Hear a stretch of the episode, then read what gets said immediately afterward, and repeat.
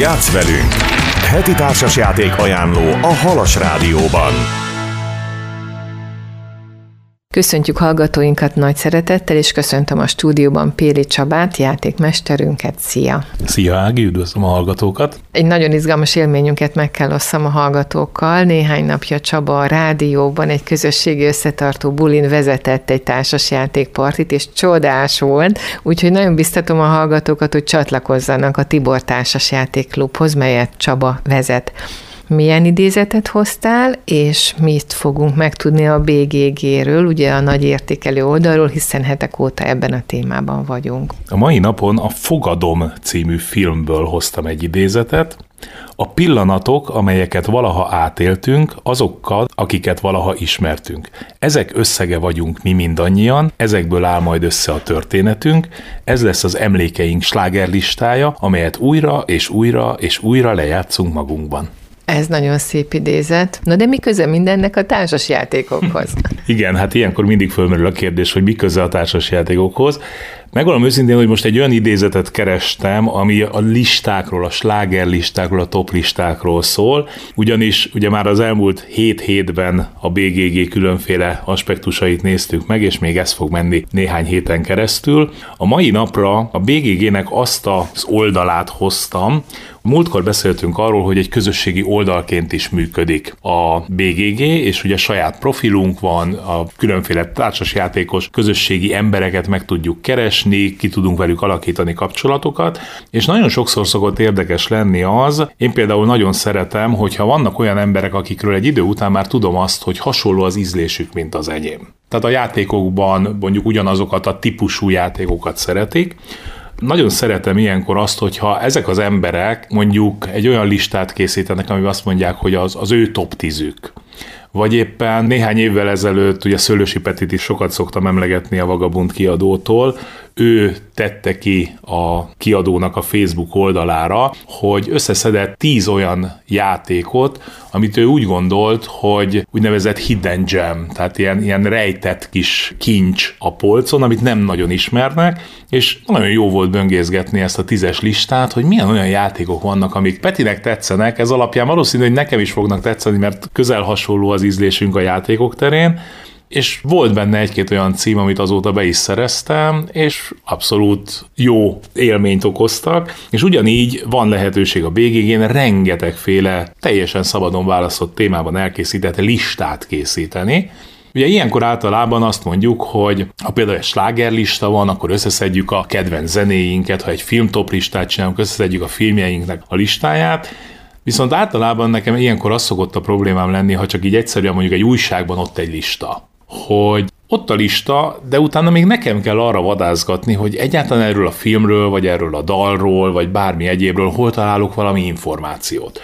Itt a BGG-n a geek listák esetén viszont úgy tudom összeállítani a listámat, hogy ugye ott van a BGG-n több tízezer játéknak az adatai, tehát gyakorlatilag, amikor én összeállítom a listámat, akkor azt mondom, hogy hozzáadom az elsőt a listámhoz, beírom a címét, azonnal dobja a kereső, hogy milyen játékok találhatók azzal a címmel, kiválasztom azt, amire én gondolok, és utána leírom hozzá esetleg a saját kis kommentjeimet, de akár úgy is készítetek listát, hogy csak 10 címet megadok, 10 játékot kiválasztok, vagy bármennyit. Tehát még az sem egy megkötés, hogy pont 10-es listát kell készíteni, Viszont amikor elkészítem a listát, akkor a BGG motorja, tehát a háttérben a, az a program rész, ami a lista után elkészíti azt, amit majd az olvasók fognak látni, ott a BGG motorja beteszi a játéknak a linkjét, a képét és minden egyebet, tehát amikor én rábökök valakinek a geek listájára, akkor ott nem csak annyit fogok látni, hogy XY meg Z címek, hanem ott van a játéknak a dobozképe, ott van a játék címe, ha rákattintok a címre, akkor azonnal ugrik a játéknak a saját oldalára, illetve természetesen el tudom olvasni a lista készítőjének a különféle kommentjeit.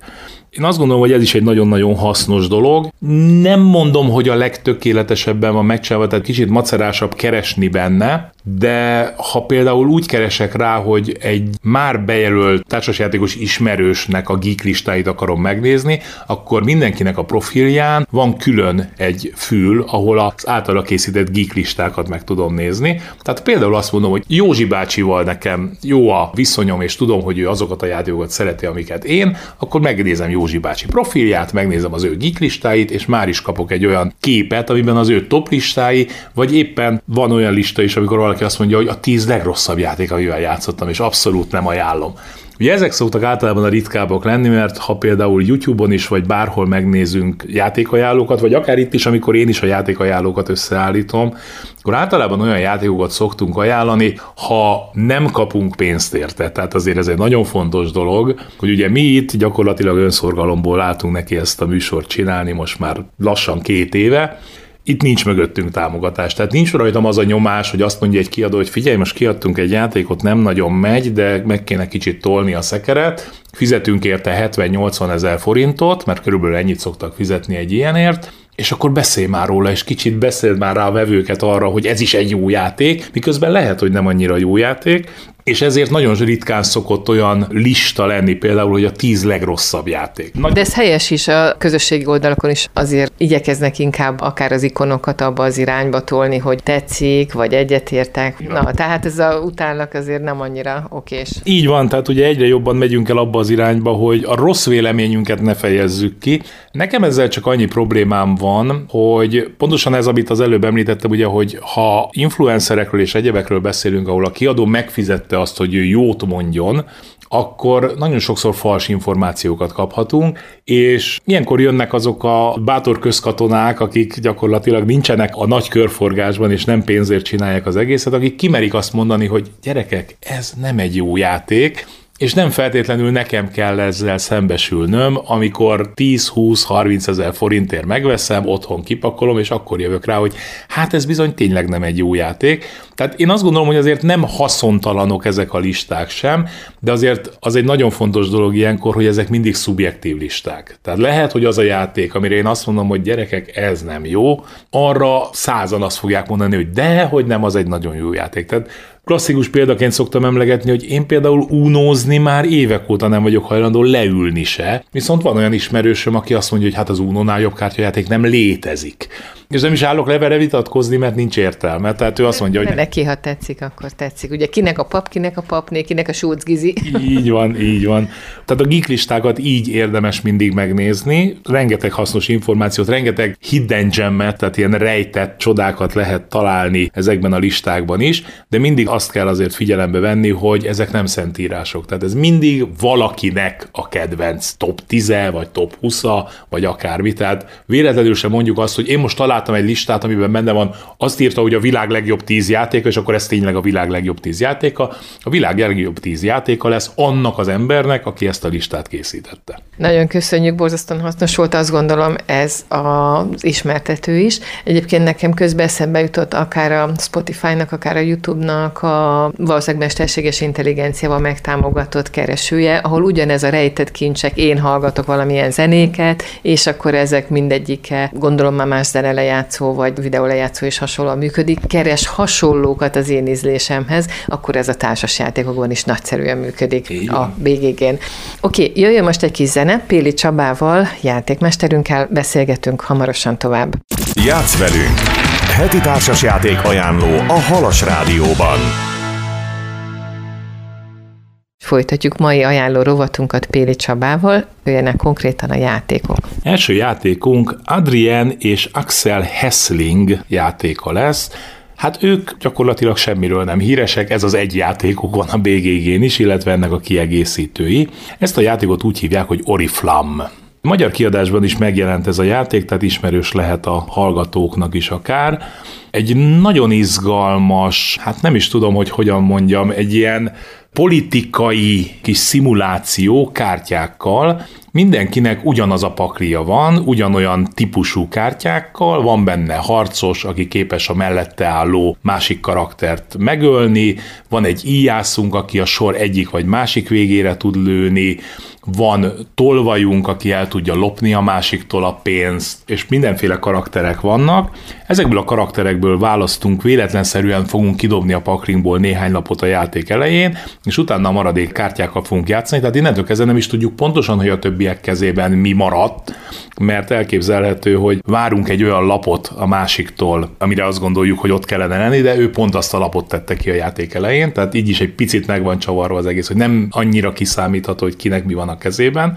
És egy nagyon izgalmas mechanizmusa van, ugyanis úgy játsszuk ki a lapokat az asztalra, hogy én eldönthetem, hogy felfordítva játszom ki, és ebben az esetben a lap azonnal kifejti a hatását. Tehát ha például egy kártyát leteszek, és az egy harcos volt, akkor a mellette álló kártyák közül választhatok egyet, hogy melyik az, amit én kipöckölök a sorból, és onnantól kezdve az nem fog mondjuk pénzt termelni a másik játékosnak. Vagy dönthetek úgy, hogy lefordítva teszem le ezt a kártyát, és ilyenkor rátehetek egy kis korongot, és majd amikor felfordítom, akkor ezek a korongok, ahogy összegyűltek, mert mondhatom azt akár több körön keresztül, hogy én azt a kártyát nem akarom felfordítani még, és több körön keresztül gyűjtögethetem rajta ezeket a korongokat, és ugye annál több pontot fog ez nekem hozni a játék végén. Ami miatt ez izgalmas, mert vannak olyan kártyák, amiket például, ha az ellenfél megpróbál megtámadni mondjuk egy harcossal, az egy csapda, és ilyenkor a harcos fog elpusztulni, meg természetesen a csapda is, de hogyha a csapdát nem én fordítottam föl, akkor nekem sokkal több bevételt fog hozni. Tehát egy nagyon izgalmas kis kártyajáték, picike dobozban 10 vagy 11 lapja van egy-egy játékosnak, tehát nagyon kevésnek tűnik az egész, ennek ellenére félelmetesen nagy. Amikor legelőször leültünk, akkor srácok azt mondták, hogy ez egy brutális mind game. Tehát amikor így ülünk, és mindenki azon gondolkodik, hogy a másik mit csinál. Zseniális játék, nagyon-nagyon szeretjük. Következő játékunkat már említettem korábban, ez az Outlive című játék, ami Gregory Oliver játéka, aki az Outlive-en kívül még két viszonylag ismeretlen címet készített, és neki is ez volt a nagy játéka. Az Outlive-ben egy atomháború utáni világban járunk, ahol egy bunkert igyekszünk menedzselni, különféle új termeket építeni, és ezekbe a termekbe embereket elhelyezni, akik ugye jönnek a kinti világból, és próbáljuk őket megmenteni, akik először bejönnek, azok egy zsilibbe kerülnek, ott még vigyázni kell rájuk, vizet kell nekik adni, majd egy idő után bejöhetnek, és benépesíthetjük velük a bunkerünket, Viszont figyelnünk kell arra, hogy elége az étel, elége a víz, és mindezt úgy, hogy egy táblán rengeteg helyszín van, és ezek között a helyszínek között tudjuk mozgatni az embereinket. Minden embernek van egy szintje egyes, kettes, hármas, négyes, ha jól emlékszem, akkor ötösig vannak a szintek, és amikor egy helyszínre belépek, akkor ezzel a szinttel én meghatározom azt is, hogy mit csinálhatok, milyen erősségben csinálhatom annak az adott helyszínnek. Tehát például, ha mondjuk egy erdőbe megyek, akkor milyen erősséggel tudok vadászni, és tudok hús szerezni a túlélőimnek. De ugyanígy az is nagyon fontos, hogyha egy másik karakter ott van, akkor én azt például, ha egy erősebb karakterrel megyek mondjuk az erdőbe, akkor meg tudom félemlíteni, és el tudok venni tőle bizonyos dolgokat. Tehát egy eléggé konfrontatív, egymásnak feszülős játék, miközben maga az egész környezet és az egész történet is egy eléggé feszült helyzetet ad azzal, hogy próbálunk túlélni, és próbálunk a szűkös keretekből valahogy minél több embert megmenteni.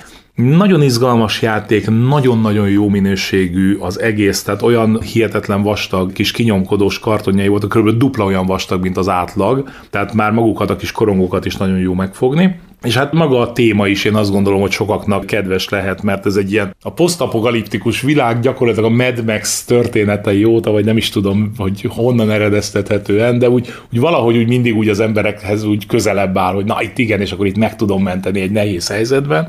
Egy nagyon-nagyon klassz játék, én nagyon szeretem, viszont ez volt az a játék, amit egyszer korábban említettem, hogy ezt nagyon az elején vettem és nagyon-nagyon nem voltunk rá készen, és nagyon rossz élmény volt először játszani vele, mert egyszerűen nem állt össze az egész, és kellett hozzá egy jó másfél, közel két év, amikor eljutottunk odáig játékismeretben, játéktapasztalatban, hogy már tényleg egy kellemes játék legyen belőle. A harmadik játékunk, úgy látszik ez ma egy ilyen nap, Stefan Kraft és Moreno Fogel játéka, a Pachacuna, nekik sincs több játékuk, tehát nekik is ez az egyetlen játékuk van.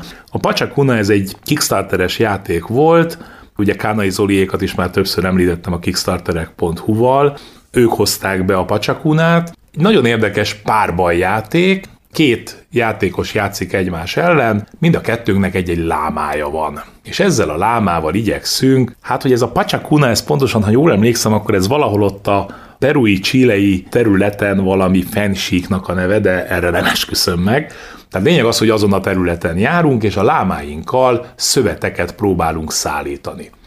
És nagyon érdekes a tábla, ugyanis két rétegű a tábla, az alsó rétegre, ahogy letesszük a, a lapkáinkat, ezek kis hatszögletű lapkák, amik dupla rétegűek, tehát van a lapka maga, és van rajta fölül egy szikla rész, ami egy, kettő, három kis részt kitakarhat ebből a hatszögből, és ezeket még forgathatjuk is, és ezzel fogunk tudni utat nyitni magunknak, és persze közben elzárni a másik elől az utat.